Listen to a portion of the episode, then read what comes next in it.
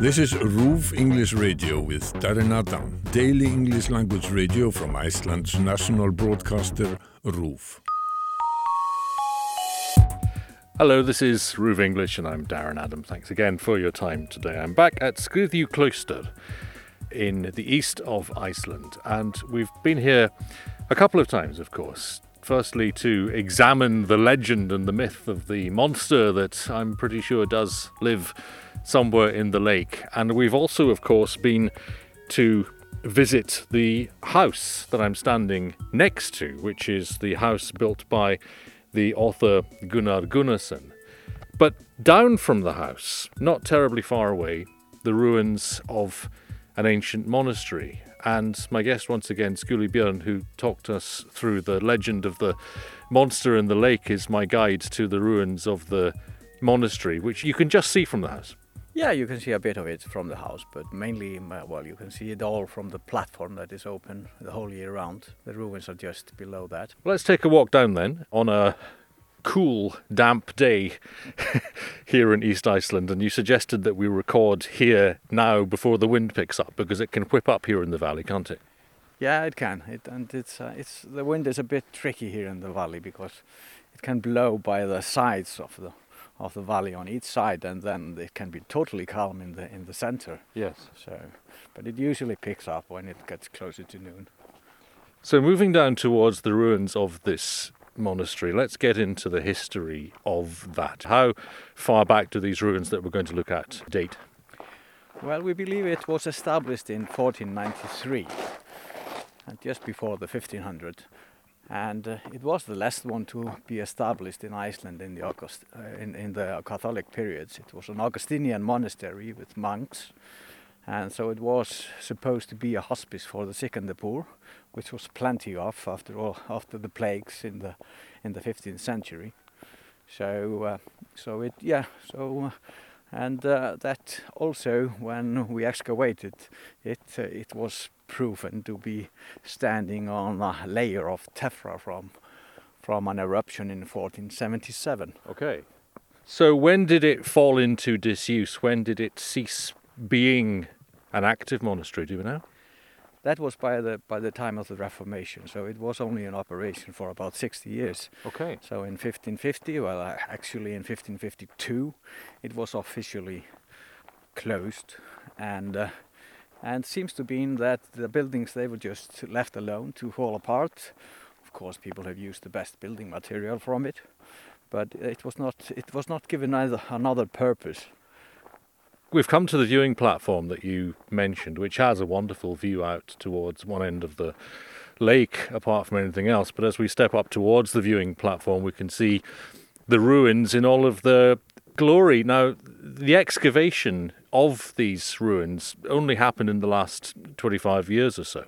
Yes, because, uh, well, it was known that the monastery was here somewhere on site, but there were stories about that uh, when uh, Gunnar Gunnarsson built his huge mansion in 1939, uh, a lot of ruins had been destroyed here at Skriðuklaustur and then some rumors about that the monastic buildings they had always been standing where the farmhouses were and uh, even a tunnel from them and down to the cemetery and, and church of the monastery that was was here down below. But but uh it was in the year 2000 when we when we opened the center of culture here mm. in the memory of Gunnar Gunnarsson and and we were also fond of the history and and had the question of can are we not able to locate these ruins so we did some research and used technology to look down into the earth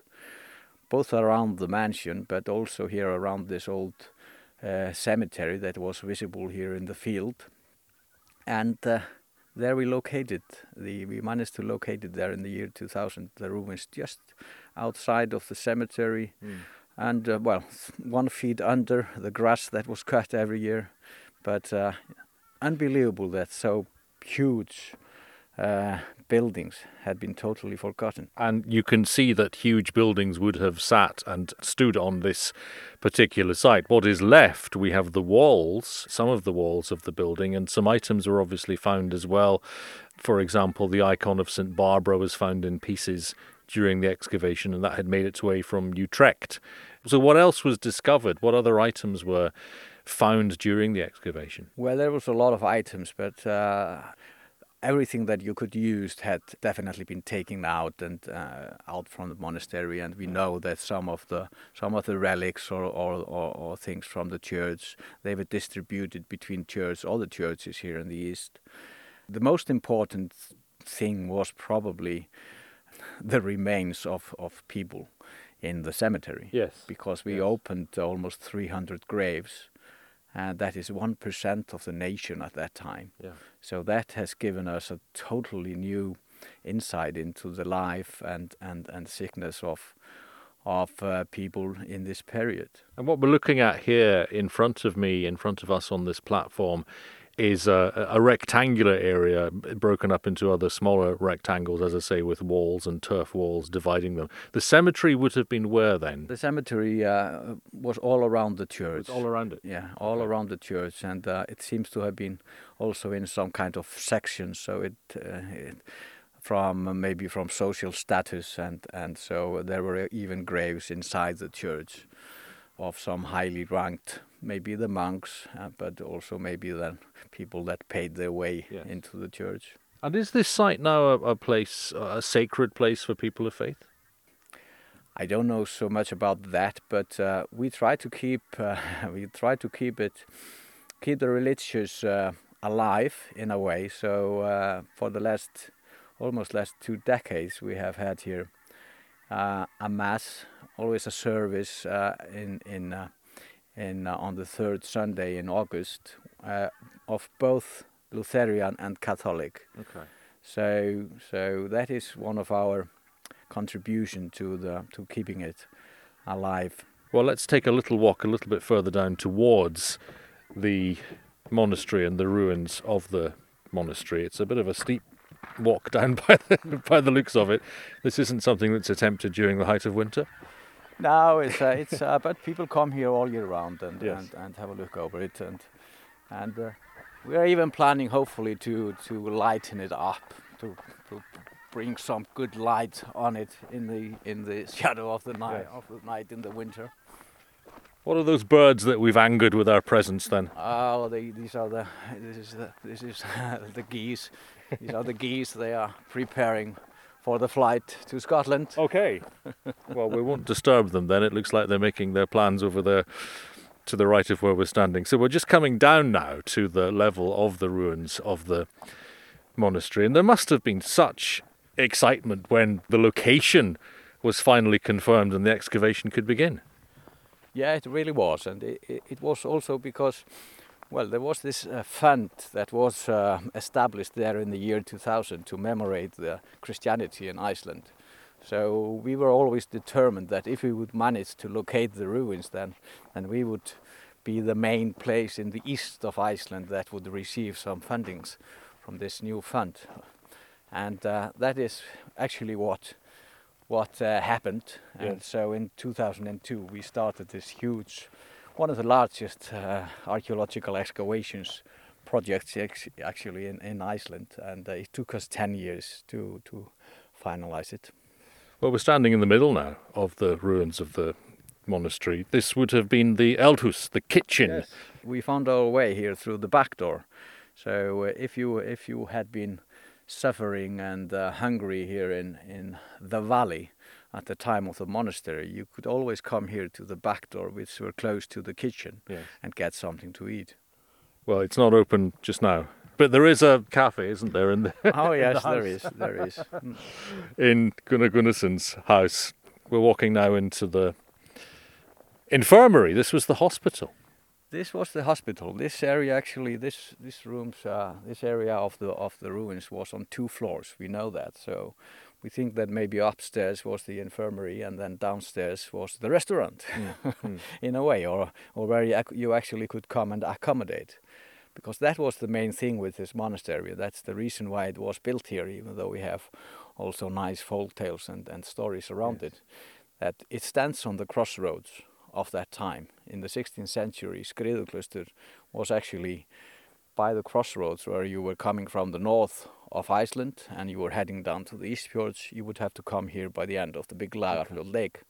So, so that was an ideal placing for uh, a, a monastery. I also see dotted around the place there are rows of stones alongside the stone walls of the monastery. What are they? Well, uh, the monastic buildings they were not the first buildings here on this side. So, in the in the 11th, 12th century, there there was a longhouse here. So, but uh, when we were excavating, that was not of our interest. So, okay. so we just stopped by this layer of of ash from uh, 1477, uh, the time of the monastery. So, so actually, if we would like to to continue the excavation, we could go further back in yes. time. I was going to ask about that. If you had any evidence of there being anything else having been on this site, and it sounds like there was. Oh yes, there was, and uh, that's the that is probably also the fact with most places in Iceland because yeah. uh, they we, we we did build this this country seems to have been built earlier than uh, we usually think of and and in most of the places we, people were building in the same on the same spot using the same stones mm. again and again generation after generation it's a very peaceful place as well, even if you have no interest in the religious side of this. This is a really nice place to be. Yes, and people that can feel more than I can uh, say it's uh, it's uh, it has a lot of energy. Yeah, and yeah. and you can actually feel it when you come down here. It's uh, it's it's you you feel more more calm and and and, and, and, and it, as you say, it, it is peaceful. It is. It's a lovely place and thank you for taking the time to show it to me today here on RÚV English Skúli Björn. Thank you very much indeed. This is RÚV English, and I'm Darren Adam. You can get in touch with us anytime. English at ruv.is. There is more from RÚV English with all the news from Iceland in English at ruv.is slash English. RÚV English Radio is a daily English language radio from Iceland's national broadcaster, RÚV.